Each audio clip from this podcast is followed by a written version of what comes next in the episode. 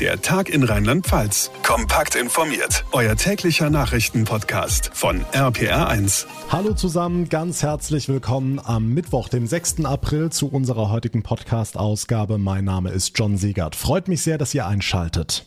Es ist Tag 42 im Ukraine-Krieg. Auch wenn sich die russischen Truppen erstmal aus der Region Kiew zurückgezogen haben, dort und vor allem in den Vororten hinterließen sie ein Massaker und die Angriffe gehen in anderen Teilen des Landes weiter. Felix Christmann aus unserer Nachrichtenredaktion, du hast den Überblick. Ja, vor allem in der ostukrainischen Großstadt Kharkiv hat es vergangene Nacht wieder zahlreiche Attacken gegeben, insgesamt 27 mit verschiedenen Waffen, so heißt es von der ukrainischen Seite. Der Gouverneur sagt, dass die Zerstörung der prunkvollen Architektur der Stadt massiv sei. Zudem hat es weitere Angriffe im Westen des Landes, also in der Nähe der NATO-Grenze gegeben. Unter anderem meldete die Ukraine Raketeneinschläge in Lviv. Brisant ist natürlich auch weiter die Lage in der belagerten Hafenstadt Mariupol. Dort verschlechtere sich die Lage von Tag zu Tag. Das schreibt das britische Verteidigungsministerium. Und äh, du hast es ja gesagt, nach dem Rückzug aus der Region um die Hauptstadt Kiew bereitet sich die russische Armee jetzt wohl auf eine neue Offensive im Osten des Landes vor. Dort sind ja die seit 2014 umstrittenen prorussischen Volksrepubliken Luhansk und Donetsk. Und der Ukraine-Krieg war heute auch wieder Thema im Bundestag bei der Regierungsbefragung von Kanzler Scholz. Was stand dabei denn im Mittelpunkt? Viel geredet wurde dabei über die Gräueltaten von Bucha. Da wurden ja hunderte Zivilisten tot aufgefunden. Sie lagen teilweise mitten auf der Straße. Ich glaube, jeder hat die Bilder gesehen, nachdem die russischen Truppen am Wochenende abgezogen waren. Scholz hat dafür ziemlich klare Worte gefunden. Er hat das Ganze als Kriegsverbrechen bezeichnet und auch Russland dafür verantwortlich gemacht. Von deren Seite heißt es ja immer, das waren wir gar nicht. Das ist eine Inszenierung der Ukraine. Ja, und das hat Scholz dann als zynisch bezeichnet. Und auch Parlamentspräsidentin Bass hat sich zu Beginn zu Wort gemeldet und den Krieg Terror gegen das ganze Volk genannt. Zudem könnte es ja weitere EU-Sanktionen gegen Russland geben, ne? Genau, ja, der Lieferstopp für Kohleimporte aus Russland ist ja bereits auf dem Weg. Jetzt hat EU-Ratspräsident Michel heute im Straßburger Europaparlament angekündigt, dass früher oder später auch ein Lieferstopp von Öl und Gas gebraucht werde. Denn seit Kriegsbeginn hat die EU nach eigenen Angaben schon 35 Milliarden Euro für Energieimporte an Russland gezahlt.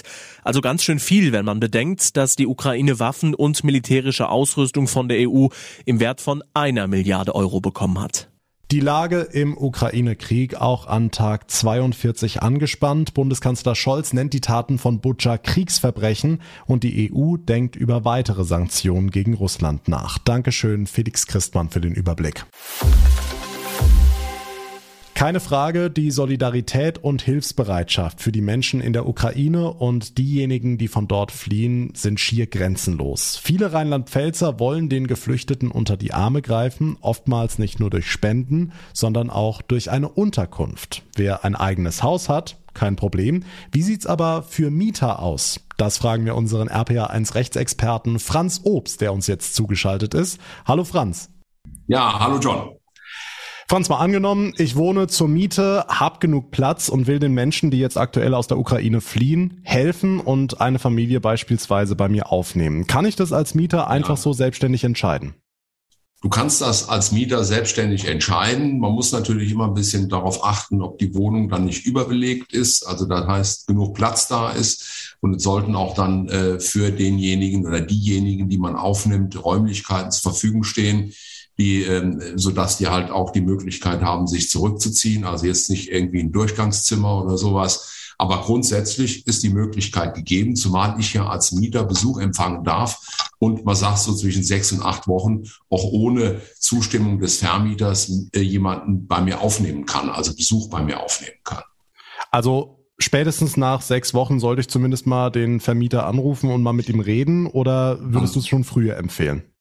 Also ich würde es vielleicht auch schon zu einem früheren Zeitpunkt machen. Es besteht zwar nicht die zwingende Notwendigkeit, das zu tun, aber ich würde es schon früher machen, alleine um Eventualitäten vorzubeugen. Und ich muss ehrlich sagen, das ist auch, äh, also da muss eigentlich in der aktuellen Situation äh, jeder Vermieter für Verständnis haben, wenn ich jetzt sage, hier, ich äh, möchte gerne äh, da helfen und möchte die Familien unterstützen, die rüberkommen, indem ich halt selbst Wohnraum zur Verfügung stelle, den ich habe oder den ich entbehren kann, sage ich jetzt mal. Ne? Man muss natürlich bei der Gelegenheit im Auge behalten, dass, äh, ich sag mal, diese Belegung mit mehr Personen zwangsläufig dazu führt, dass verbrauchsabhängige Nebenkosten steigen. Hm. Und ich sage mal, gerade das Thema Nebenkosten ist in der aktuellen Situation auch ein Riesenthema. Wenn ich dann plötzlich etwa höhere Heizkosten, höhere Wasserkosten, höhere Stromkosten habe, das sind Dinge, die ich natürlich dann auch mal gedanklich mit einkalkulieren.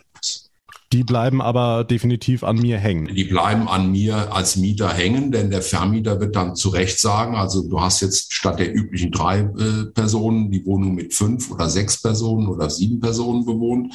Und deshalb werde ich die Kosten entsprechend umlegen für diesen Zeitraum. Ähm, auf der anderen Seite hat ja zumindest mal, man weiß noch nichts Genaues, sage ich jetzt mal, ähm, der Staat unbürokratische Unterstützung zugesagt. Ähm, da muss man sich natürlich dann wieder äh, überlegen, wenn das jetzt dahin ausartet, dass der Staat sagt, naja gut, dann bezahle ich eine kleine Miete oder so, dann bin ich natürlich in einem ganz anderen Bereich. Dann bin ich nicht mehr beim Besuch, dann bin ich im Bereich der Untervermietung. Mhm. Bin ich aber im Bereich der Untervermietung, dann muss ich unbedingt die Zustimmung des Vermieters einholen, denn der darf dann sogar von mir verlangen zu erfahren, wer jetzt genau da wohnt mit Namen und so weiter. Aber vor diesem Prozess der Untervermietung, beziehungsweise auch vor diesen sechs bis acht Wochen, gibt es denn da irgendeinen Grund, dass der Vermieter mir das verbieten könnte, Geflüchtete aufzunehmen?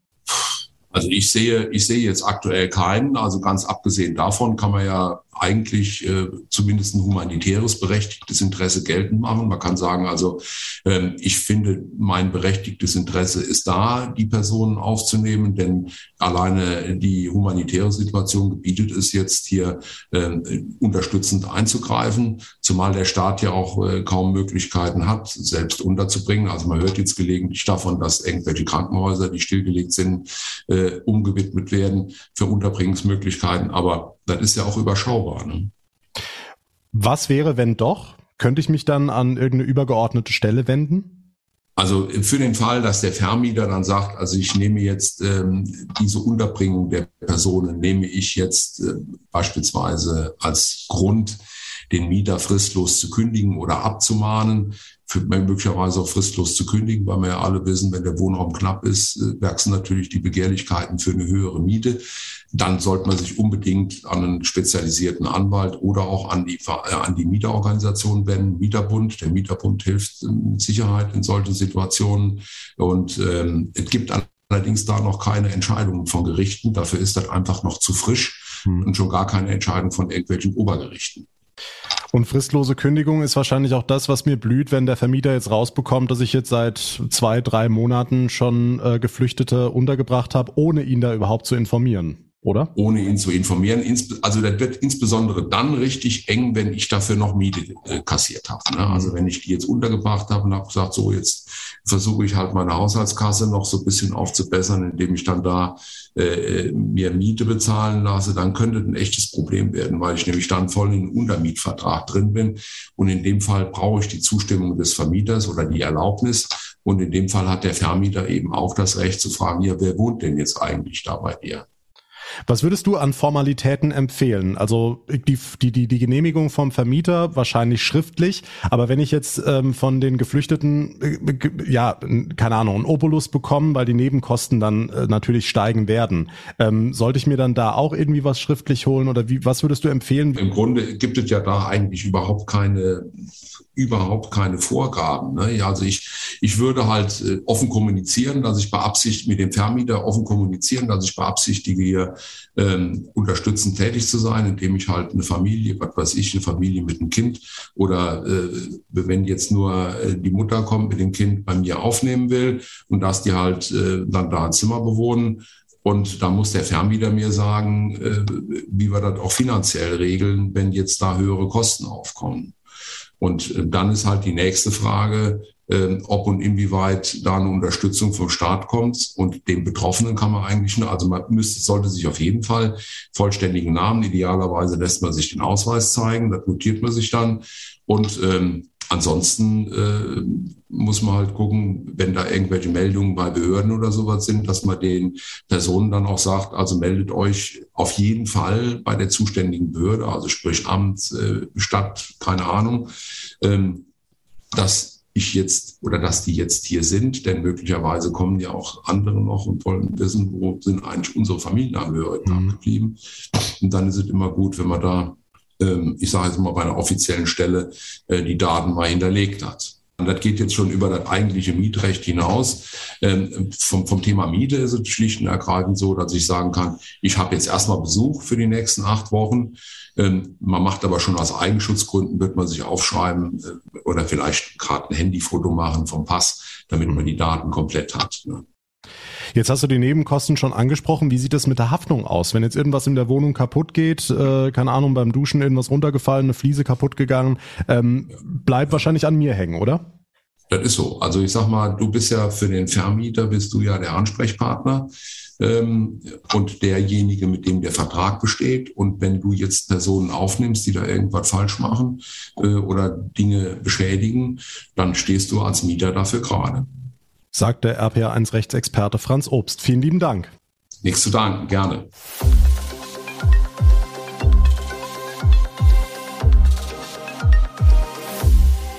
Erst Hü, dann Hot. Daran haben wir uns ja fast schon gewöhnt in der Corona-Politik. Zugegeben, es ist nicht immer einfach, es allen recht zu machen.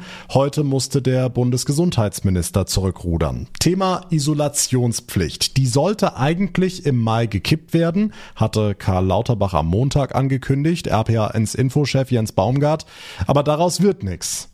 Ja, das war ein Fehler, hat Lauterbach heute Mittag nochmal klipp und klar vor der Presse gesagt. Er habe die Gesundheitsämter entlasten wollen, aber die Botschaft sei falsch rübergekommen. Ich habe den Vorschlag daher zurückgezogen, weil damit der völlig falsche Eindruck entstanden wäre, die Pandemie sei entweder beendet oder das Virus sei deutlich harmloser geworden, als es in der Vergangenheit angenommen wurde. Ja, und ganz ähnlich hatte sich der Minister ja gestern am späten Abend schon in der Talkshow von Markus Lanz geäußert. Also, wir fassen nochmal zusammen. Es bleibt dabei, wer infiziert ist, muss auch weiterhin in Isolation. Allerdings ab Mai dann nur noch fünf Tage. Das ist tatsächlich neu. Naja, dass man seine Meinung mal ändert, ist ja okay, aber innerhalb von 24 Stunden, das ist schon sportlich. Ein gefundenes Fressen für die Opposition, oder? Ja, da gab es äh, Kritik heute. Die Union spricht von einem Zickzackkurs. Einige haben auch schon einen Rücktritt Lauterbachs ins Gespräch gebracht, aber offiziell hält sich die Union auch ein bisschen zurück. Äh, das liegt auch daran, dass Lauterbach diese ursprüngliche Entscheidung am Montag ja nicht alleine verantwortet, sondern sie gemeinsam mit seinen KollegInnen aus den Bundesländern getroffen hat und dort sitzen bekanntlich auch einige Unionsleute. Ob jetzt die Talkshow von Markus Lanz wirklich der richtige Ort für diesen Rückzieher ist, das steht auf einem anderen Blatt.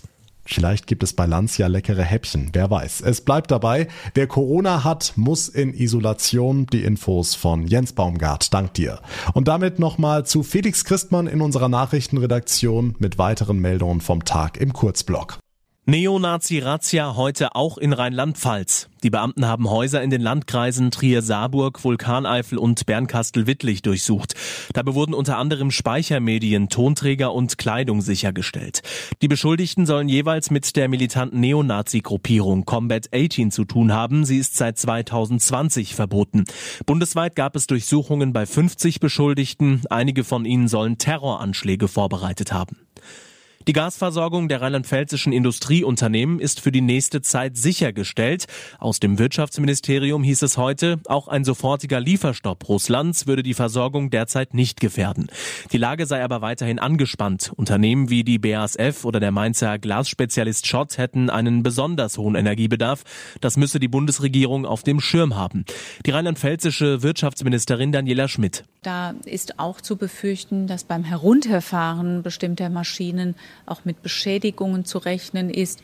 Und wenn dann die Produktion über Monate stillsteht, dann ist natürlich auch die Gefahr, dass Auftraggeber sich auch in dieser Zeit an andere Anbieter in anderen Ländern dieser Welt wenden und dass auch Arbeitsplätze gefährdet sein werden.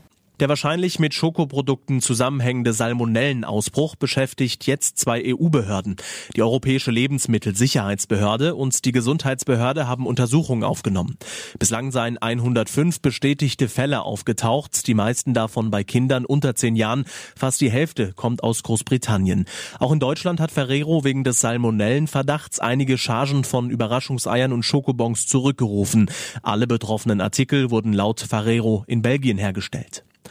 Deutschland hat mittlerweile 104 Millionen Corona-Impfstoffdosen an ärmere Länder gespendet.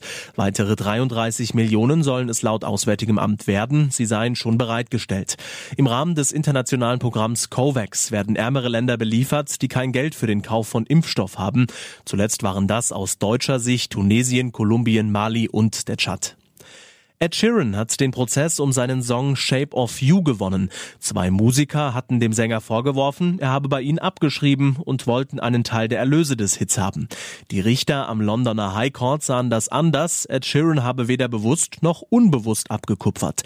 Der Popstar zeigte sich bei Instagram erleichtert. Er hatte selbst in dem Prozess ausgesagt und sogar im Zeugenstand gesungen. Vor etwa eineinhalb Wochen hatten wir hier im Podcast schon mal über eine spektakuläre Postkartenaktion berichtet. Die Pfarrgemeinde zum guten Hirten an der Dill aus Dillenburg im Bistum Limburg hatte die Idee, 10.000 Friedenspostkarten an Wladimir Putin zu schicken. Die Postkarten sind blau mit einer weißen Friedenstaube und weil wir die Aktion so toll fanden, haben wir nochmal nachgefragt und siehe da, aus den 10.000 sind mittlerweile doppelt so viele geworden und es gibt mittlerweile Nachfragen aus ganz Deutschland. Wir haben tatsächlich nochmal 10.000 Karten nachgedruckt. Ansonsten gab es Reaktionen aus dem Südschwarzwald, aus München und es geht quasi über äh, das Ruhrgebiet, über Osthessen bis nach Berlin. Und da haben wir eben Karten zum Teil an Einzelpersonen rausgeschickt, also mal so fünf bis zehn, aber auch Hunderter, Zweihunderter Päckchen und einige Pfarreien oder Einrichtungen haben auch eigene Karten gedruckt mit dem eigenen Logo hinten drauf. Bettina Tönnissen-Hoffmann vom Kirchenteam der Pfarrei die Idee, der Briefkasten im Kreml soll regelrecht geflutet werden mit Friedenspostkarten. Wäre schön, wenn die jemand auch liest. Aber am Ende geht es nicht nur um den Empfänger, sondern auch um den Absender. Es gab eine schöne Rückmeldung von einer Berufsschullehrerin, die ist in der Nähe von München tätig. Die ist im Internet über unsere Aktion aufmerksam geworden und hat die Postkarten mit ihren Auszubildenden geschrieben und hat im Anschluss auch nochmal die ganze Aktion mit denen reflektiert. Und da sagte eben eine Auszubildende, es ist, als ob ich meine Angst einfach mal weggeschickt habe. Briefmarke drauf und ab. Und das freut mich, wenn unsere Postkartenaktion dazu beitragen konnte, dass Menschen weniger Angst haben und ein bisschen was gegen ihre Ohnmacht tun konnten. Wer auch eine Postkarte nach Moskau schicken will, ihr könnt euch die Postkarten online runterladen und dann ausdrucken. Den Link findet ihr bei uns im Netz auf der Seite unserer Kirchenredaktion rpa1.de slash himmlisch. Für Fußballfans ist heute Abend Champions League der FC Bayern mit seinem vermeintlichen Glückslos Teil 1, das Viertelfinal-Hinspiel bei Villarreal in Spanien. Aber halt! Da war doch noch was anderes. Genau. Auch Mainz 05 muss ran heute im Nachholspiel beim FC Augsburg. Und das hat nichts mit Glück, sondern mit reinem Pech zu tun. Zum regulären Termin im März hatten die 05er etliche Corona-Fälle. Daher ihr Antrag auf Verlegung. Die DFL stimmte zu, RPA1-Reporter Olaf Holzbach, aber die Augsburger, die hatten so gar kein Verständnis. Nee, 0,0. Die wollten unbedingt spielen. Erstens, weil sie unten drin standen und stehen und die Punkte wollten. Zweitens, weil sie meinten, die Quarantäne für die betroffenen Kicker wäre seinerzeit abgelaufen. Schnee von gestern. Wir leben im Jetzt und äh, schauen nicht zurück. Und das ist ein riesiges Ziel für uns, mit drei Punkten äh, ja Luft zwischen die Abstiegsränge und uns da zu packen und, und äh, deswegen sind wir hochmotiviert. FCA-Trainer Markus Weinziel hochmotiviert, aber nicht, weil da noch die Corona-Rechnung offen wäre. Und bei den 05ern Trainerkollege Bo Svensson. Keine Ahnung, von unserer Seite nicht. Also ich finde die Betonung genau in der Wortwahl wollte und konnte, ist halt äh, genau der Schlüsselpunkt. Was er meint, auch seine Mannschaft wollte, mit gerade 14 verfügbaren Spielern, konnte sie aber nicht, zumal kein Torhüter dabei war. Freitesten wäre zeitlich zu knapp geworden und, um es nochmal klarzustellen, war alles überhaupt nicht unsere Schuld, sagt 05-Manager Christian Heidel. Wir machen eigentlich, die Abläufe sind immer die gleichen. Ich wüsste jetzt keine Regelung, die wir aufgrund der Tatsache, dass sich jetzt leider so viele Leute infiziert haben, ändern sollen. Mir würde nichts einfallen. Im Endeffekt haben wir Pech gehabt. Mainz 05 heute Abend im Corona-Nachholspiel beim FC Augsburg. Anstoß 18.30 Uhr. Einen dicken Hals wegen der Verlegung hat keiner mehr. Angeblich. Dankeschön, Olaf Holzbach. Und das war's für heute hier im Podcast. Ich würde mich sehr freuen, wenn ihr uns abonniert, uns folgt. Das geht auf jeder Plattform, da wo ihr mir gerade zuhört. Und wenn ihr uns eine Bewertung hinterlassen könntet, zum Beispiel bei Spotify oder bei Apple Podcasts, dann wäre das wirklich eine super Sache. Mein Name ist John Segert. Ich bedanke mich ganz herzlich für eure Aufmerksamkeit und euer Interesse. Wir hören uns dann in der nächsten Folge wieder, morgen Nachmittag. Bis dahin eine gute Zeit und vor allem bleibt gesund. Der Tag in Rheinland-Pfalz das Infomagazin, täglich auch bei RPR1. Jetzt abonnieren.